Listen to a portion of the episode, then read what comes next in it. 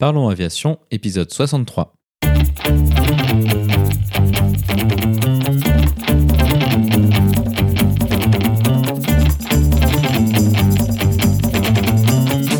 Parlons Aviation, le podcast qui parle de tout ce qui vole.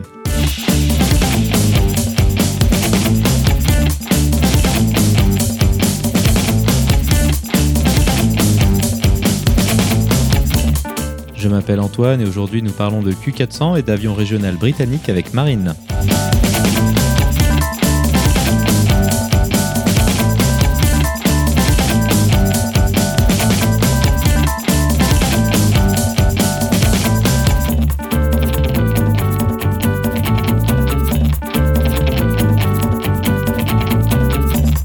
Nous proposerons également la vidéo de la semaine.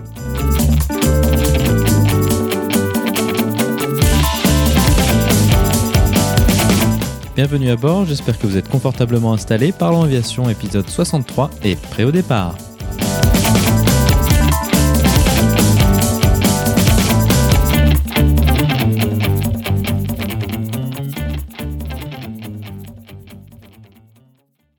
Bonjour et bienvenue dans le 63e épisode de ce podcast. Cette semaine, nous allons parler du De Havilland Canada Dash 8 série 400, mieux connu sous son nom commercial de Q400, ainsi que de l'aviation régionale au Royaume-Uni.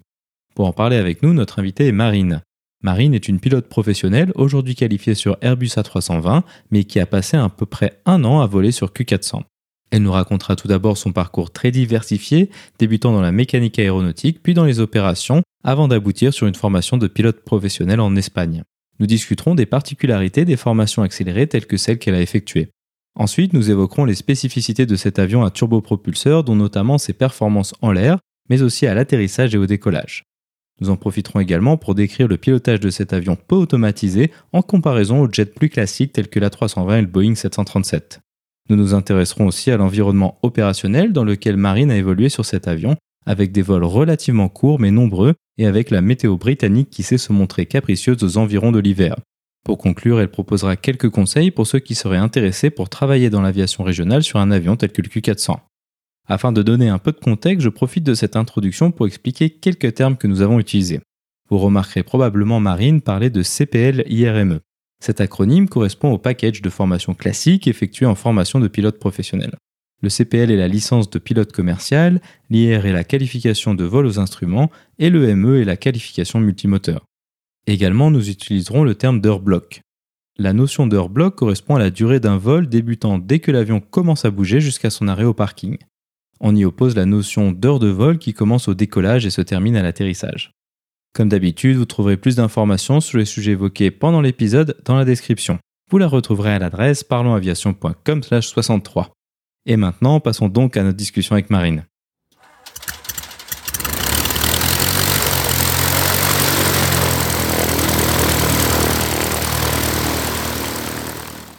Bonjour Marine et bienvenue sur Parlons Aviation. Peux-tu nous décrire ton parcours aéronautique? Bonjour Antoine. Donc euh, mon parcours aéronautique, donc il est un petit peu, euh, comment dire, euh, on va dire complet. Donc j'ai commencé par faire après le, bac donc une classe prépa pour tenter le concours pilote ENAC à l'époque. Donc à l'issue du concours, j'avais bah, échoué au concours, mais voilà, j'ai gardé ma motivation de vouloir faire pilote de ligne. Et à l'époque, c'était donc on était déjà en 2009, donc les cadets d'Air France venaient de fermer. C'était pas forcément la bonne époque pour se pour se lancer au final dans une carrière aéronautique euh, avec la situation économique actuelle. Donc je suis reparti sur un BTS aéronautique, donc qui est plutôt orienté euh, maintenance, qui se fait en deux ans. Euh, j'ai fait ça dans le nord à Merville, donc là où se font les formations cadets Air France actuelles. Donc c'est une formation qui est, comme je te le disais, qui est plutôt orientée maintenance, mais avec au final des, des modules qui étaient communs à, à la TPL théorique. Du coup, voilà, c'est pour ça euh, que je m'étais orienté sur cette formation euh, à la base. Pas mal de, bah voilà, de, de, de, TP avion, de recherche de panne. Donc, euh, en tant que, on va dire, jeune qui sort du, du lycée euh, de classe prépa. Euh, voilà, on est tous euh, un petit peu attirés par l'avion, donc c'était une bonne, une bonne approche à ce niveau-là. donc j'ai fait ça en deux ans. Je ensuite je suis parti chez Eurocopter, maintenant qui s'appelle Airbus Hélicoptère, donc à Marignane, euh, m'occuper des programmes de maintenance du, du Dauphin, donc d'une certaine d'un certain modèle de Dauphin à l'époque qui était qui était nouveau. Donc rédiger les bah voilà les programmes de maintenance, les cartes de travail des, des mécaniciens avions. Je suis resté là-bas un an. Et euh, après, bah, voilà, forcément, le, le, métier de pilote reste toujours en, comment dire, euh, ancré, mais euh, bah, la situation économique n'était toujours pas là. Et ce que j'ai fait, et j'ai eu la chance, en fait, j'ai repris un cursus d'ingénieur, et à l'époque, l'ENA couvrait sa, sa première formation d'ingénieur par apprentissage. Donc, j'ai postulé à cette formation. Et donc, mon dossier a été retenu, et j'ai été donc j'ai été prise et j'ai fait ça euh, en apprentissage chez Air France aux opérations aériennes. J'étais euh, ce qui s'appelle le, pôle technique, donc euh, qui est au final une interface entre le pilote, la maintenance et le constructeur. Donc moi j'étais côté Airbus. Encore une fois, bah voilà, sans, sans être dans le métier de pilote, c'était un moyen de, de se rapprocher et d'être au plus près, de, enfin, de comprendre encore bah, des nouvelles choses euh, inhérentes au métier et puis euh, de, bah, voilà, de, de, construire au final euh, une expérience quoi. Et donc donc j'ai fait ça, donc toujours ingénieur. J'ai fini ma formation, je suis parti chez XL Airways qui maintenant n'existe plus malheureusement en tant que responsable du bureau d'études. Donc là, c'était voilà plutôt un métier assez complet parce qu'il y avait les, les, études de ligne, les, les études de massé centrage, euh, faire la, la, documentation euh, pour les pilotes. Donc voilà, enfin un métier assez complet et qui ne répondait toujours pas au final, euh, voilà, au, au, métier de pilote. Et euh, écoute, euh, donc j'étais chez XL Airways et j'étais déjà en train de postuler au final à plusieurs programmes cadets. Donc j'ai postulé chez chez EasyJet, chez Flybe et euh, chez CityJet. Donc euh, celui euh, dans lequel j'ai été retenu, c'était Flybe pour partir en formation MPL, donc Multi-Pilot License, et qui s'est faite. donc la formation s'est faite à FTU en Espagne, à Argeles, qui est à une heure au sud de Séville. Donc j'ai fait cette formation en, en 13 mois, donc très rapide et intense au final. Et euh, en 13 mois, euh, enfin après ces 13 mois, au final, j'étais euh, directement en, en QT sur Q400 chez Flybe. Et bah voilà, à l'issue de la QT, j'ai fait à peu près un petit peu plus d'un an à voler sur le Dash. En, en, Écosse, en Angleterre et un petit peu d'Europe, mais principalement au Royaume-Uni. Et là, je, là, je, en ce moment, je suis en train de changer de, de compagnie. Donc voilà pour le, le parcours un peu dire, compliqué, on va dire, un, petit peu complet. Alors ça, c'est vrai que c'est un parcours euh, un peu atypique, mais finalement, je pense que ça montre bien aussi le fait que euh, il y a finalement pratiquement autant de parcours qu'il y a de, pilotes professionnels. Et puis, euh, ça te fait, comme tu disais au début, je pense une, expérience très complète, comme ce que tu disais.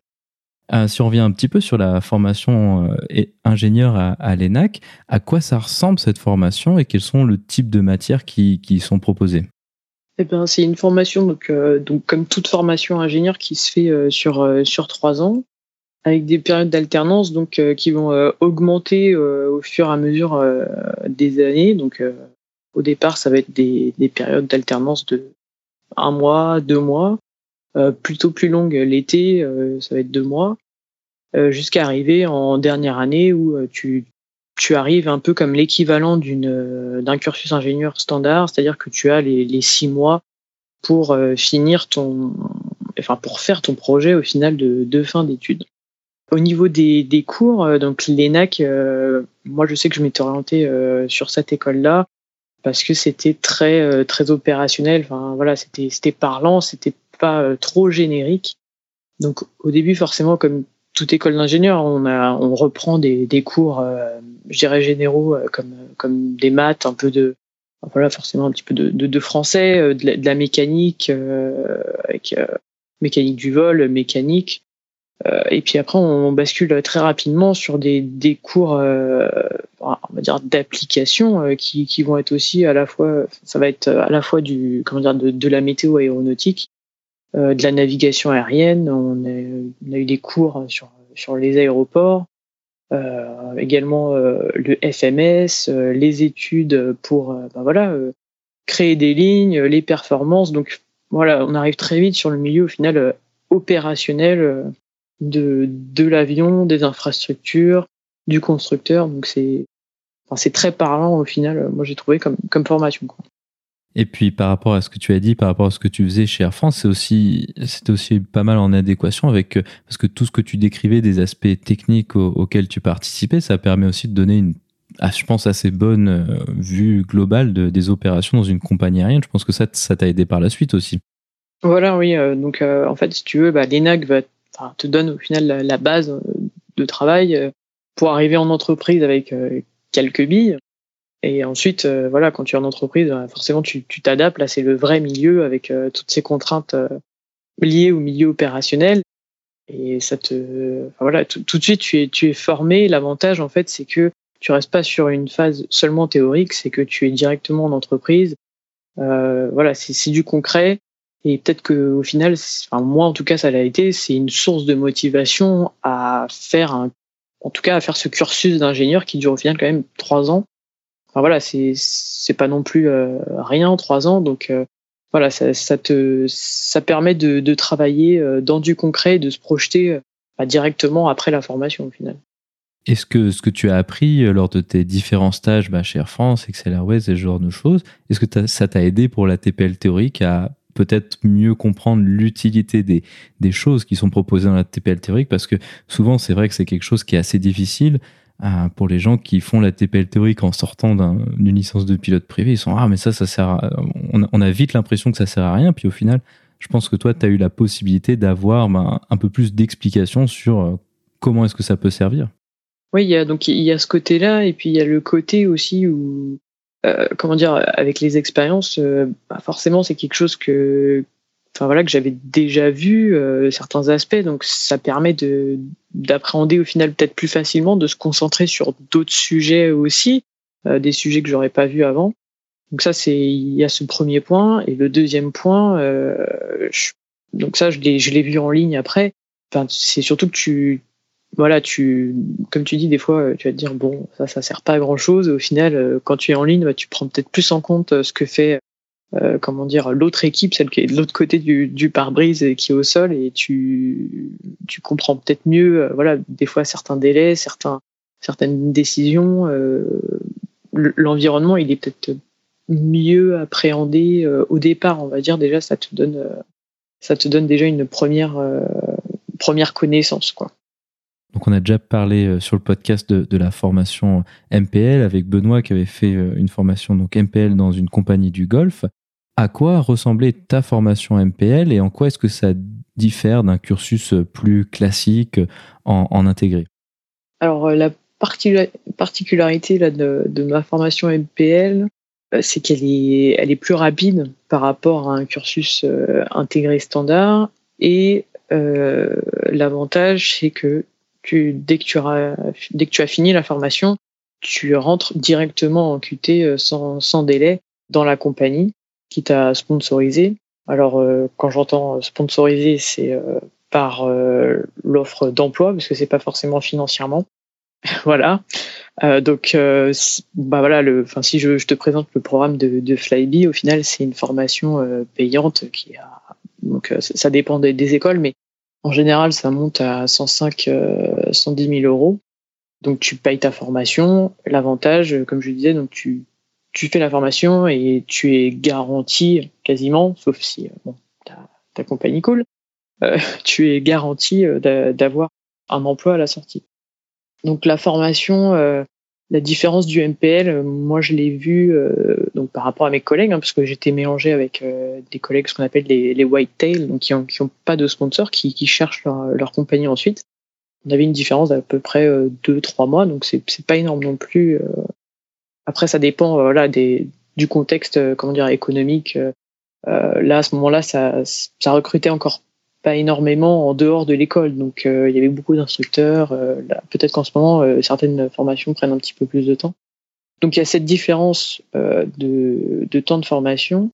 Et ensuite, la différence, elle va se faire au niveau de la phase de vol.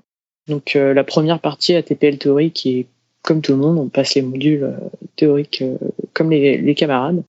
la première phase de vol qui est VFR va être comme les camarades, sauf qu'au final, moi j'ai fait par exemple seulement 80 heures en vol réel sur monomoteur, alors que mes collègues ont fait un petit peu plus, quelque chose comme 120 ou 130 heures, je crois.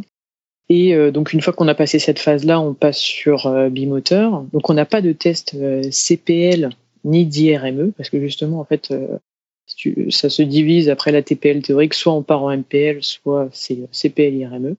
Donc euh, on fait la phase bah voilà, VFR en monomoteur et euh, sur bimoteur, euh, j'ai eu 9 heures, ouais, en tout 15 heures, 15 heures de, vol réel sur bimoteur, donc c'était du DA42 à l'époque. Et ensuite on rentre directement dans un équivalent de MCC, mais qui va pas durer 36 ou 40 heures comme les collègues. Là par contre moi j'étais parti sur 120 heures de MCC. Et c'est là-dedans qu'on va euh, travailler beaucoup euh, bah voilà l'IR surtout euh, les approches et il y a le, côté travail en équipage et CRM qui est mis en avant avec logiquement les procédures standards de la compagnie. Donc si tu veux dès dès cette phase de MCC, tu es en fait on te forme à être opérationnel pour ton arrivée en QT en compagnie. Donc 120 heures de, MCC, donc c'est le module de, travail en équipage, c'est, vraiment beaucoup par rapport au, minimum réglementaire qui doit être à quelque chose comme 20 heures. Alors c'est vrai que la plupart des écoles font plus parce que ben, euh, ben ça se justifie assez facilement, euh, moi je trouve en tout cas. Ah, qu'est-ce que vous avez fait euh, de, de, plus ou de différent par rapport à une, un module de travail en équipage classique dans ces, dans ces 120 heures? Alors dans les 120 heures qu'on a fait, bah, alors forcément vu qu'on avait moins d'heures, si tu veux, en, en, bimoteur, bah, voilà toute cette euh, phase et ce travail euh, aux instruments a été euh, a été appuyé pendant la phase de, MCC. Donc ça c'était une première phase, une phase qui s'appelle basique, qui est plutôt orientée voilà sur vraiment la, pratique du vol aux instruments.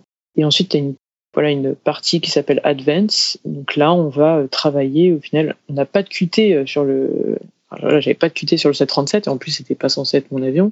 Mais on va pratiquer au final toutes les procédures anormales et d'urgence, euh, le traitement des pannes, comme ça se ferait euh, en compagnie, les descentes d'urgence par exemple, travailler les différentes, les, différentes approches euh, possibles, et également un module UPRT pour comment dire l'upset prevention recovery training qu'on fait également dans le simulateur avion de ligne.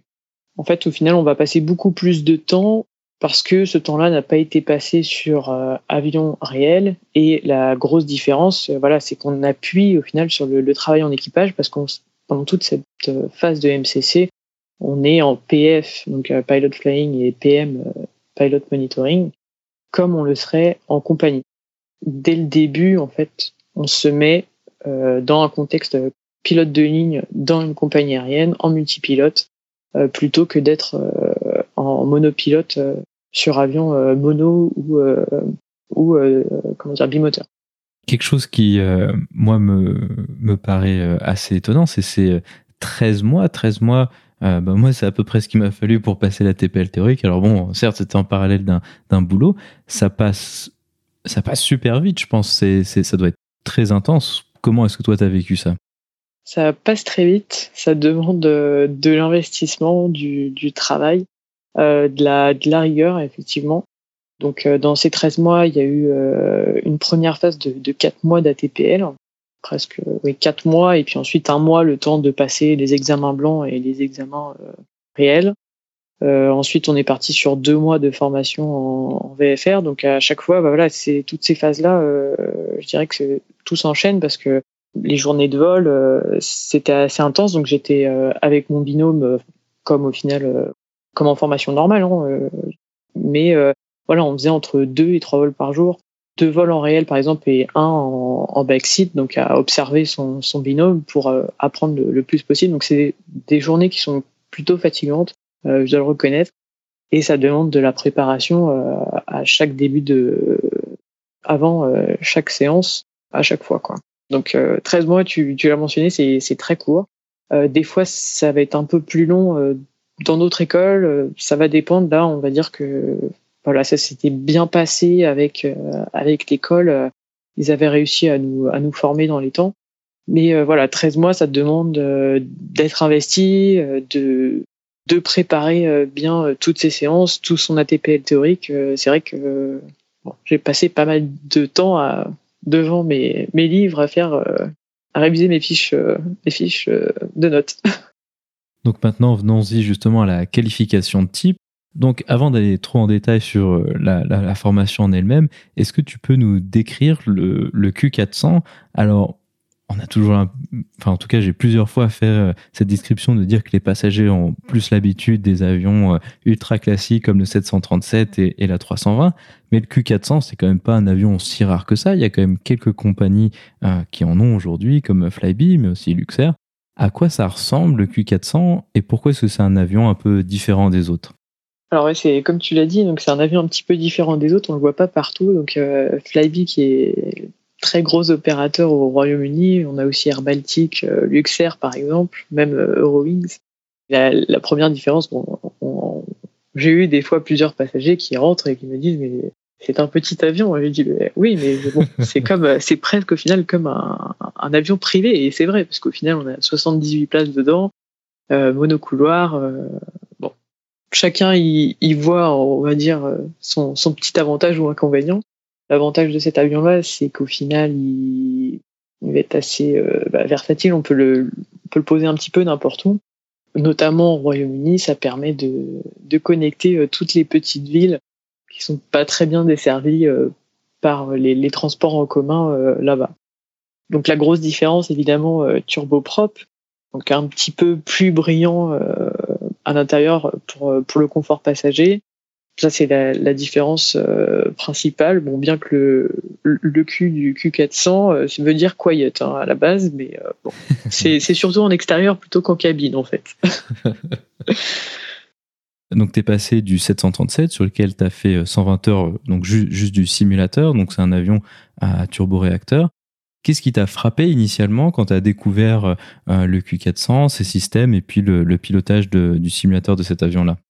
Donc euh, encore une fois, euh, sortant d'école, hein, donc euh, sans expérience de pilote de ligne, quand tu rentres dans le dans le cockpit du Q400, déjà qui est beaucoup plus petit, restreint, tu, dois faire ta gymnastique pour pour t'installer. Hein, même la terre au final est plus comment dire un peu plus spacieux quelque part au niveau du cockpit. Mais l'avion au final est à une avionique plutôt récente. Bah, voilà, on a on a quand même une certaine avancée. maintenant, le, le voilà, au niveau du pilotage, euh, comme tu l'as dit, euh, je, j'avais, je m'étais entraîné sur du 737. Euh, là, tout, comment dire, tout changement, toute modification que tu fais au niveau des, voilà, des, des paramètres moteurs de tes, de tes, de ta trajectoire va se, se ressentir directement. Donc, faut être peut-être plus doux dans ses, dans, dans ses gestes. Oui, je pense que c'est le, la chose principale, dans, enfin, au moins au niveau du, des, des paramètres de poussée.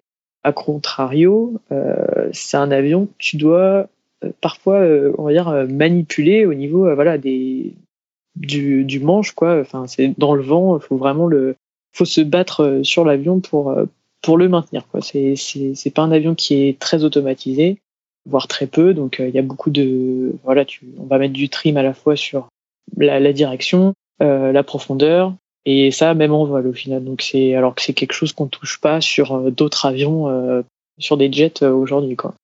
Ça, c'est sûr que donc maintenant tu es en cours où tu as déjà eu une qualification de type sur 320. Alors sur 320, bah il y a même pas de trim qu'on actionne de, manière régulière. Ça, doit, peut-être ça te fait bizarre maintenant d'avoir fait du, du 320 ou est-ce que finalement ça, ça restait assez intuitif même après avoir eu cette expérience-là? Euh, non, bah c'est au, début, oui, effectivement, on, cherche un peu, et puis là, au final, euh, j'ai bon, bah, c'est quand même un, c'est un, un, confort, hein, on va pas se, on va pas se le cacher. c'est clair. Euh, donc, euh, donc, non, non, là, voilà, je, je, me suis bien adapté à la 320, et c'est un, un, autre pilotage. Une des particularités du, du, Q400, pour les gens qui l'ont déjà vu se poser, c'est que la plupart des, des, avions de ligne tels qu'on l'entend aujourd'hui, donc les, les typiques 320 et compagnie, euh, ils se posent euh, avec, enfin, ils approchent avec le nez vers le haut, alors qu'avec les, les Q400, quand on voit souvent ces, ces vidéos très caractéristiques des, tempêtes britanniques où on voit des, des Q400 qui arrivent le nez pointé vers la piste, au niveau du, pilotage, ça donne quoi? Je pense que ça, doit être assez particulier, j'imagine. Oui, donc justement, donc là, euh, donc en fait, on a deux configurations pour, pour se poser niveau des volets. Donc celle qui est la plus utilisée, ça va être euh, du volet 15. Et donc là justement, c'est pas le nez piqué, euh, mais c'est le nez quasiment au final euh, presque à plat. Là, la, la difficulté dedans, ça va être plutôt au niveau de l'arrondi sur cet avion-là. Quand on se pose volet 15, donc tu, tu, joues sur une assiette qui est vraiment très petite. On va jouer sur 2-3 degrés, mais vraiment pas plus. C'est-à-dire que on, approche, on est déjà au final à, à 2-3 degrés d'assiette et il faut pas monter plus que 5, euh, sachant que euh, à 6, euh, enfin en tout cas chez Flyby, on avait un, un col au niveau d'une assiette 5 degrés pour avec le risque de, de tail track.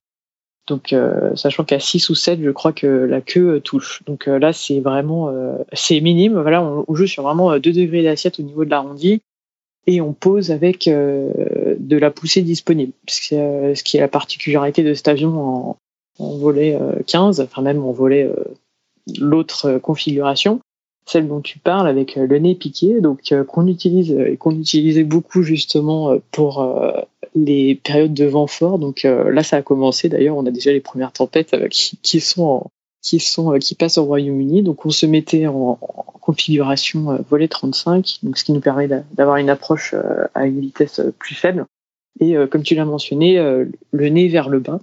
L'avantage, enfin voilà, de, de cet avion-là, au final, quand on posait volet 35, c'est justement pour contrer l'autre configuration. C'est ce que je te disais où on joue avec seulement 2-3 degrés d'assiette au niveau de l'arrondi. Là, bah, vu qu'on a le nez vers le bas et qu'on est peut-être à voilà on à moins 2 euh, voilà ça nous donne un beaucoup plus grand débattement au niveau de l'arrondi et euh, voilà déjà qu'on est en train de bah, de se battre pendant pendant l'approche pour poser l'avion voilà on enlève un petit peu ce, ce stress de du, du tail track euh, au moment du, du poser et donc ça te donne une plus grande stabilité aussi. voilà, on n'a pas d'alarme windshear sur le sur le sur le Q400, donc l'alarme windshear c'est nous. Et c'est à nous de, déterminer au final quand le enfin voilà quand on juge que c'est plus euh, c'est plus euh, tenable et c'est plus euh, c'est plus stabilisé comme approche quoi. Waouh, alors ça c'est super impressionnant. Donc le, le tail strike c'est le risque en, mettant le nez de l'avion en haut de, taper la queue parce que ben c'est un peu le, le, même problème que, que sur le 737. C'est des avions qui ont commencé leur leur vie en étant des avions relativement courts, parce que donc le Q400 c'est la quatrième, euh, disons la quatrième itération majeure de cet avion. Mais alors euh, avec aussi peu de marge, donc euh, ça je trouve c'est c'est vraiment très étonnant parce que peut-être pour donner un, un, point de, comparaison sur le 320 on pose avec 2,5 3 et puis l'avion il tape à quelque chose comme 11 degrés donc ça fait une marge qui est énormément plus plus importante. Enfin c'est c'est assez étonnant je trouve comme comme caractéristique. Ouais, donc c'est donc c'est enfin voilà le, le Q400 euh, c'est on, me l'a répété hein, mais au final euh, enfin c'est vrai, c'est que c'est pas l'avion le plus facile à poser. Maintenant, comme tout avion, enfin voilà, on se forme et on est on est formé à, le poser dans différentes euh, conditions. Mais voilà, c'est vrai qu'en en premier avion en sortie d'école, c'est c'est pas forcément le, le, plus facile à poser. Euh, maintenant, je trouve que c'est une, voilà, c'est une très bonne école parce que bah, ça, on, voilà, on, va peut-être monitorer d'autres paramètres euh, et être précis sur euh, sur d'autres choses pour cet avion, quoi. Un autre aspect, donc tu disais que c'était un avion peu automatisé. Alors, quels étaient les aspects qui sont automatisés sur un 737 ou un 320 et qui n'étaient pas sur, sur le Q400 bah, Je te parlais des, des trims notamment typiquement sur euh, sur le Q400, euh, voilà, il faut primer euh, et même dès le décollage en fait c'est mettre même dès le décollage c'est mettre du pied pour centrer centrer la bille quoi. Et en croisière à chaque fois on va on vient trimer directement au, trim de direction par exemple le la, la, dérive. Sinon c'est trop enfin voilà c'est ça serait trop important de le corriger au palonnier et on vient le trimer constamment, c'est-à-dire qu'à chaque fois qu'on va faire une augmentation de poussée ou une réduction de poussée, euh, forcément on va avoir un couple qui va être généré à, chaque, fois à nous de, de retrimer l'avion. Donc ça c'est la, je pense la grosse différence par rapport au 320 normalement, euh, notamment. Puis ensuite bah, le trim de profondeur, bon ça que, qui existe sur le sur le 737, donc voilà qui est un petit peu plus euh, normal. Et ensuite, au niveau des autres automatismes, euh, un, seul, un seul autopilote euh, sur le dash. Bon, après, ça va se différencier, par exemple, sur des, systèmes installés. Donc, je te parlais, le, le, le Windshear, par exemple, euh, voilà, c'est quelque chose qui n'existe pas sur le, sur le Q400. Et puis si je dis pas de bêtises, il y a aussi une fonctionnalité euh, à laquelle on s'habitue euh, très très vite sur, un, sur des avions tels que le 320 ou le 37. C'est, il me semble que vous n'aviez pas d'automanette, donc de gestion automatique de, de, la puissance, donc vous deviez en, en, permanence ajuster au fur et à mesure du vol, c'est, juste? Effectivement, je, je l'avais oublié, mais euh, oui, oui, il n'y a pas d'automanette. oui, non, non, c'est, que en, qu'en manuel. Et justement, c'est quelque chose qui est ben, au final assez important, euh, comme je te le, te le disais euh, auparavant, sur l'atterrissage, parce qu'on vient garder un peu de poussée, notamment sur cet avion-là, euh, au moment de l'atterrissage, et on joue vraiment dans, enfin, voilà, dans, dans, un mouchoir de poche à, chaque fois pour, pour avoir la, la, bonne poussée, pour ce qui permet de, de régler au final ta descente de l'avion, ton atterrissage. C'est vrai que c'est un petit peu particulier. Enfin voilà, au final, on s'y habitue bien, et puis bah, c'est peut-être encore une fois une bah, voilà je suis content d'être passé par euh, par cette euh, comment dire par cet avion là et euh, bah voilà aujourd'hui j'apprécie les automatismes hein, évidemment mais je pense que d'avoir vu voilà autre chose et bah, d'avoir pu manipuler voilà c'est c'est une bonne école aussi une des caractéristiques un peu qu'on attribue un peu par défaut au turboprop, c'est c'est des avions qui sont typiquement un peu plus lents que, que des avions à turboréacteur plus classiques. Néanmoins, quand même, le, Q400, ça a une réputation d'un turboprop quand même franchement rapide. Ah, Qu'est-ce que ça donne au niveau performance par rapport aux, avions turboréacteurs? Est-ce que vous arriviez à être séquencé bah, au milieu de, euh, de, ce type d'avion ou, pas? Alors, euh, je vais pas te mentir, en croisière, euh, j'ai eu le temps de, de voir les, les, jets passer au-dessus de moi et de, voilà, de bien les observer, de voir qu'ils nous doublaient. Ça, c'était pas un problème. Euh, donc euh, en croisière, on a une vitesse, euh, ça va dépendre, on, va être séquencé, mais on, indiqué au final au niveau 250 parce que c'était le, niveau de vol du, du, Q400 chez nous. On volait sur voilà entre 230, 240 nœuds indiqués à peu près. Plus on descend, plus, on pouvait monter forcément dans, la vitesse indiquée. Mais voilà, ça, se limitait à ça. Par contre, en approche, c'est vrai que bah voilà, ça, ça reste un, un turboprop, donc dès qu'on va réduire, euh, c'est comme si on sortait euh, voilà deux gros deux gros AF euh, sur sur la voilure et puis ça, ça stoppe et ça tombe. Donc on peut arriver très très vite. enfin voilà, on arrive si on veut, on peut arriver sur du, du 200 nœuds sur vraiment en, en, base et puis et puis réduire, c'est pas un problème. Et justement, tu parles du séquencement, donc en croisière, on est plus bas, donc euh, on va dire qu'on pénalise pas les, autres avions euh, qui vont plus vite. Par contre, en, approche, euh, je, enfin, je te mens pas, c'est vrai que donc moi j'étais plutôt sur Édimbourg. Des fois, je me suis retrouvé au bout de la baie parce que bah, justement, on attend que le jet puisse décélérer, se configurer et pouvoir, bah, voilà, pour pouvoir commencer son approche sur euh, sur l'ILS alors que bon bah c'est nous c'est vrai qu'on aurait réduit euh, directement voilà l'avion euh, se, se stoppe bon après ça c'est la particularité du du turboprop tu disais également que ce type d'avion ça permettait d'accéder à des pistes qui étaient plus courtes. Quelle était un peu la, la piste courte typique que vous aviez l'habitude de, de laquelle vous aviez l'habitude d'opérer avec, avec cet avion? Bah, il y a plusieurs terrains, mais euh, par exemple euh, Belfast euh, a deux aéroports, donc international et City. City, on est plutôt sur l'ordre de 1700-1800 mètres, plutôt même 1700 mètres si je dis pas de, de bêtises. Southampton, qui est également une petite piste. EasyJet vient quand même en, en 320 dessus, donc elle, voilà, pas si petite que ça. Et après, ça va être des, des aéroports à particularité. Alors moi, j'étais, j'ai pas eu le temps d'être qualifié sur cet aéroport-là, mais Flybe, euh, voilà, opère sur l'aéroport de Londres City, qui a euh, différentes contraintes, notamment au niveau voilà des, des, masses à l'atterrissage, du plan d'approche qui est très très pentu. Voilà les, les pistes les plus courtes, voilà principalement. Enfin moi dans ce que j'ai opéré, plutôt Southampton qui est au, au sud de l'Angleterre et Belfast City par exemple. Alors ça c'est intéressant euh, l'exemple de, Southampton parce que c'est exactement de, ça que j'allais te parler parce que donc euh, nous enfin moi je l'ai fait euh, je l'ai fait une fois et pour nous en 320 Southampton c'est vraiment une piste vraiment limitative hein. dans notre documentation c'est marqué ah, attention faut vraiment faire attention au mass max à l'atterrissage il faut également une qualification spéciale pour les les pistes étroites en tout cas sur 320 pour vous, est-ce que vous aviez ce genre de, problème ou est-ce que pour vous, Southampton, finalement, c'était juste un aéroport comme, comme les autres? Alors, Southampton, euh, ça reste, je dirais, presque un aéroport comme les autres. La seule, on va dire, la, restriction qu'on avait, euh, typiquement, donc euh, piste courte, c'était de se poser justement volet 35 sur, sur cet aéroport-là. Voilà, c'était la, la, principale restriction. Après, voilà, Southampton est comment dire, voilà, c'est un petit peu l'aéroport local de Flyby, donc après on le fait souvent. Et voilà, je pense que le, le Londres City est beaucoup plus, euh, beaucoup plus restrictif que, que Southampton pour nous, comparé à un, comparé à un 320 euh, qui viendrait se poser à, à Southampton, comme, comme tu le mentionnes. effectivement, parce que bon, pour nous, c'est pas vraiment critique, mais c'est vraiment en 320 en tout cas le genre de piste où il faut vraiment faire attention et euh, dès la planification des vols, du vol, on commence à, regarder ce que ça passe.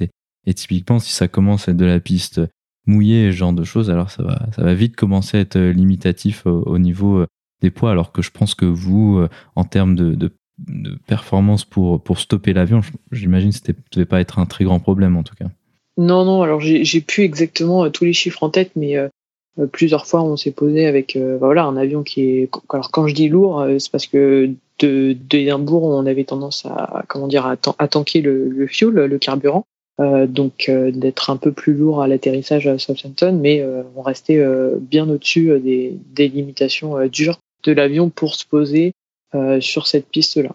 En tout cas pour nous, c'était pas c'était pas problématique à ce niveau-là.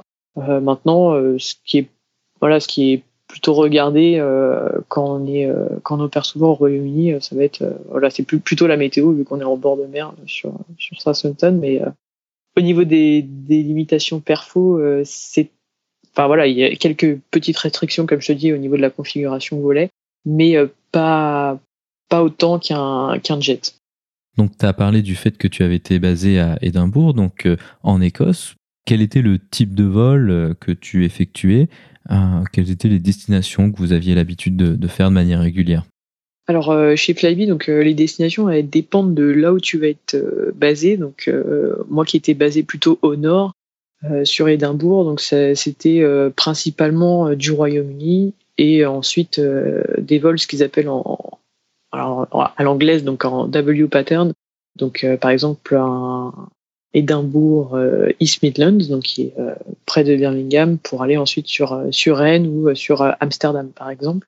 Dans les destinations principales, c'était donc voilà du, du, Manchester, du Birmingham, Southampton, donc on l'a mentionné, beaucoup de Londres Heathrow, donc oui, c'est voilà, Flybe se pose en Q400 à Londres Heathrow.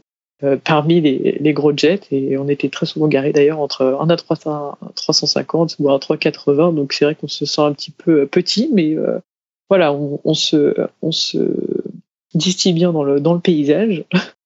Euh, ensuite pas mal euh, de vols donc comme j'ai mentionné là vers Amsterdam mais aussi après voilà ça va être, au final c'est des c'est des petits terrains pour connecter hein, les régions mais ça va être Belfast Knock, euh, qui est un terrain euh, perdu euh, dans la, dans la campagne irlandaise, ou alors Newquay, donc ancien terrain militaire. Donc là, on a une piste, je crois qu'elle fait plus de 3000 mètres, donc il y, a, y, a, de quoi faire, qui est plutôt sud-ouest de l'Angleterre.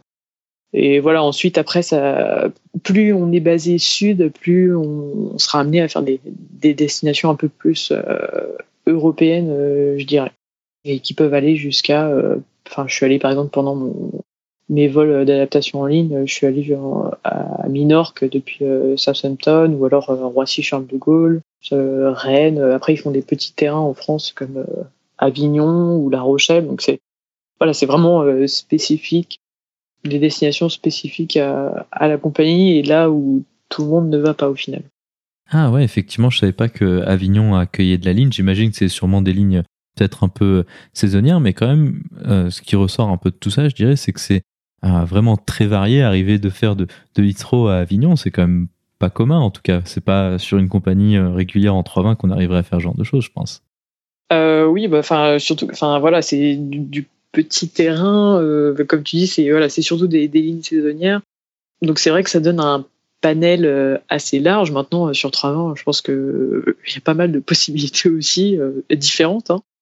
Mais voilà, déjà sur le Q400, enfin pour le type d'avion que c'est, c'est vrai que voilà, il y avait une certaine diversité au niveau de, des terrains et du type d'opération propre à chacun, quoi. À quoi ressemblait une journée de vol classique? Est-ce que vous faisiez des, des découchés chez Flybe? Et jusqu'à combien de vols est-ce que vous arriviez à faire par jour?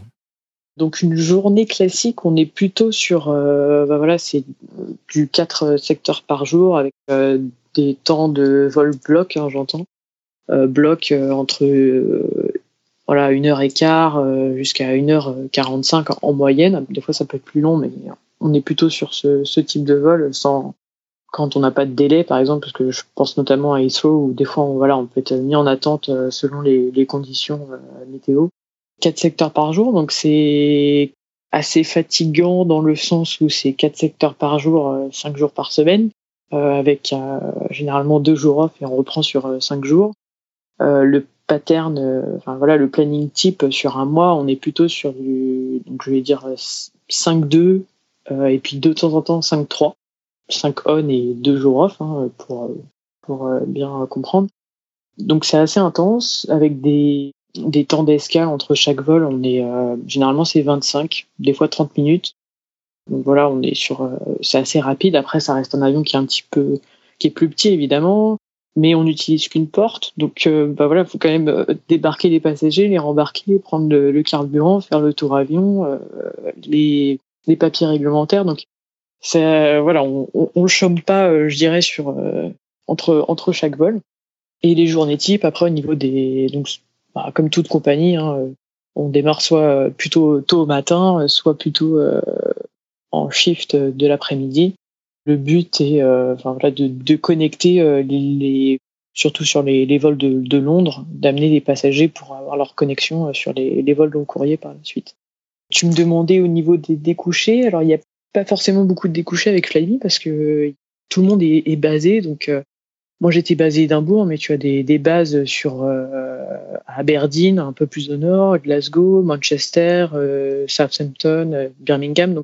Tout le monde est déjà un petit peu basé. Maintenant, euh, voilà, Heathrow, euh, il y avait quand même des découchés à chaque fois pour permettre de faire les vols du soir et les vols très tôt au matin pour, voilà, pour qu'à à 6 heures, 6h30, enfin même un petit peu avant, on soit parti de l'aéroport. Et après, donc ça, c'est les découchés, on va dire, officiels. Après, il y a beaucoup, euh, voilà, c'était la situation actuelle euh, de Flybe à l'époque. Pas mal de tensions euh, équipage, donc amené au final à être en découché, mais dans la base d'à côté. Donc des fois, c'est à Glasgow pour aller opérer et aider les collègues pour faire pouvoir opérer les vols. Ah, effectivement, ce que tu décris, donc des, des, turns, donc des, temps au sol de, de 25 minutes, c'est, vraiment ultra court. Puis surtout avec un avion peu automatisé où entre guillemets on travaille plus dans, pendant le vol, puis sur des vols plus courts, ça fait un rythme qui est quand même assez, assez important, je pense. Oui, c'est un rythme qui est assez important. Euh, bah, là, euh, je, je, vais pas te mentir, hein, sur, sur 14 mois, j'ai fait plus de 1000 heures de vol. Wow. Euh, donc, ça, ça, voilà, ça. Mais voilà, enfin, faut le prendre. c'est une expérience de sortie d'école, c'est très formateur. Voilà, l'avantage, c'est que j'ai vu vraiment plein de choses notamment inhérente au Q400 qui voilà, tombe assez facilement en panne euh, à certains moments, des pannes mineures évidemment. Mais euh, voilà, tout, tout ça, c'est une, euh, enfin voilà, ça, ça vient, comment dire, ajouter une brique à chaque fois dans la pyramide de, de l'expérience.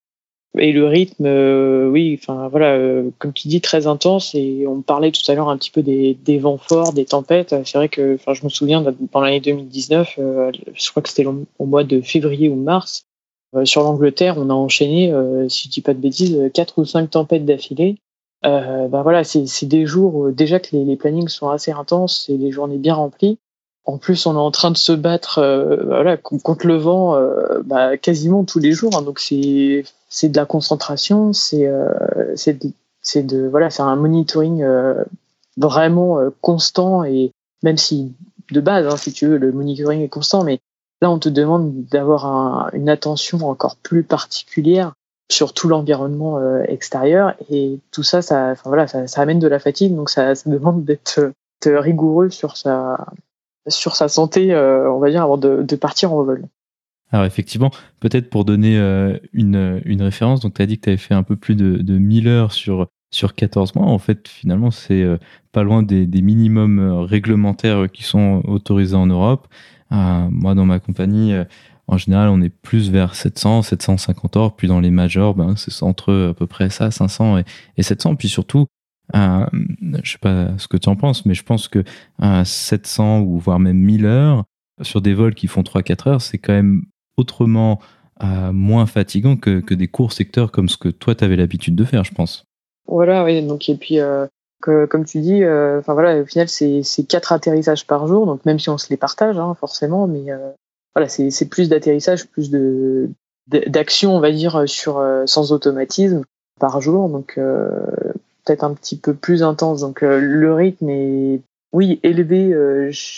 bah, voilà, chez Flybe, mais voilà, c'est encore enfin, voilà, une très bonne expérience. Ça permet de voir beaucoup de choses différentes quand tu es, quand tu es jeune pilote. Donc, euh, moi, j'ai apprécié ce côté-là. Effectivement, on se dirige vers la conclusion.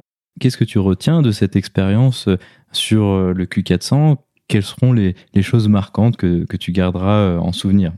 Alors, les, choses marquantes euh, qui sont peut-être propres au Q400, hein, c'est peut-être euh, dans la gestion des pannes et euh, dans la comment dire dans la répartition euh, des tâches par moment. Comme on l'a mentionné, on avait des temps d'escale plutôt courts et on opère au final en flotte tendue niveau avion. Plusieurs fois, on a eu des, des pannes, des fois qui te enfin voilà qui te ground donc tu es es bloqué au sol tu es obligé de, de changer d'avion. Ça m'est arrivé quand même plusieurs fois de voilà de d'aller sur euh, vu qu'on a vraiment pas beaucoup de temps euh, si tu veux moi j'allais sur l'autre avion préparé tout était prêt. Mon capitaine arrivait il faisait le, les papiers réglementaires on faisait un petit briefing euh, rapide. Mais si tu veux il y a eu ce côté euh, délégation et au final d'être face à soi-même dans, dans ces situations là qui te permettent de, de grandir au final assez alors assez vite c'est peut-être pas le bon terme mais voilà de, de te de te responsabiliser aussi. Donc ce côté-là, euh, j'ai beaucoup aimé. Puis ensuite, bah voilà, enfin maintenant j'en rigole, mais euh, c'est vrai que c'était un avion où tu, euh, tu, enfin, voilà, tu, tu regardes tout ce qui se passe parce que tu sais qu'il peut t'arriver quelque chose. Donc c'est des petits trucs, mais bah voilà, c'est ça permet peut-être de mieux appréhender une panne qui arrivera sur sur un autre avion, même si ça sera pas la même chose. Mais enfin, j'ai eu plusieurs des, des, situations où, par exemple, un atterrissage sans, sans volet, hein, c'est, ça m'est pas arrivé qu'une fois. Donc euh, déjà que l'avion euh, se pose sur euh, avec une assiette qui est un débattement d'assiette qui est très faible. Là en plus on ajoute la, vitesse un petit peu plus forte. bon bah voilà tout, ça c'est des petits des, des, petites expériences en fait si tu veux qui te font bah voilà évoluer, voir voir d'autres choses et peut-être un petit peu mieux appréhender des situations euh, non normales, je dirais, sur, sur un avion. Quel conseil aurais-tu pour quelqu'un qui serait intéressé pour devenir pilote dans l'aviation régionale sur ce type de machine Alors en conseil, écoute, euh, c'est euh, en tout cas sur ce type de machine, c'est un avion qui permet de voler, de se faire plaisir aussi, tu veux, au niveau du pilotage pur. Donc c'est une, une, voilà, c'est une bonne transition, je trouve, entre l'école et peut-être un avion qui est plus automatisé. Après, c'est le, c'est le rythme propre à, l'opération de l'avion, comme euh, chaque compagnie, je dirais. Enfin voilà, se, aller euh, au travail euh, avec plaisir. Ainsi se conclut donc cette discussion. Marine, merci beaucoup d'avoir accepté de venir nous parler de, ce super avion régional qui est le, Q400. Ben, merci beaucoup Antoine.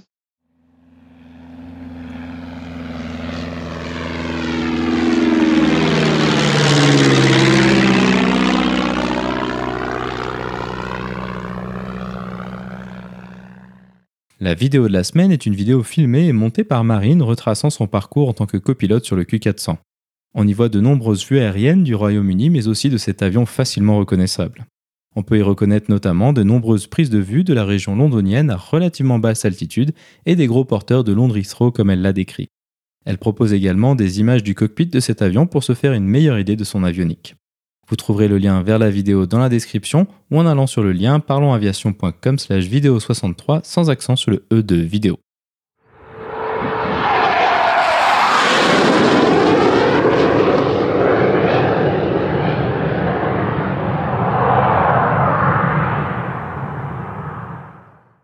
Ainsi se conclut donc le 63e épisode de ce podcast. J'espère qu'il vous a plu et je vous invite à vous abonner sur votre application de podcast favori.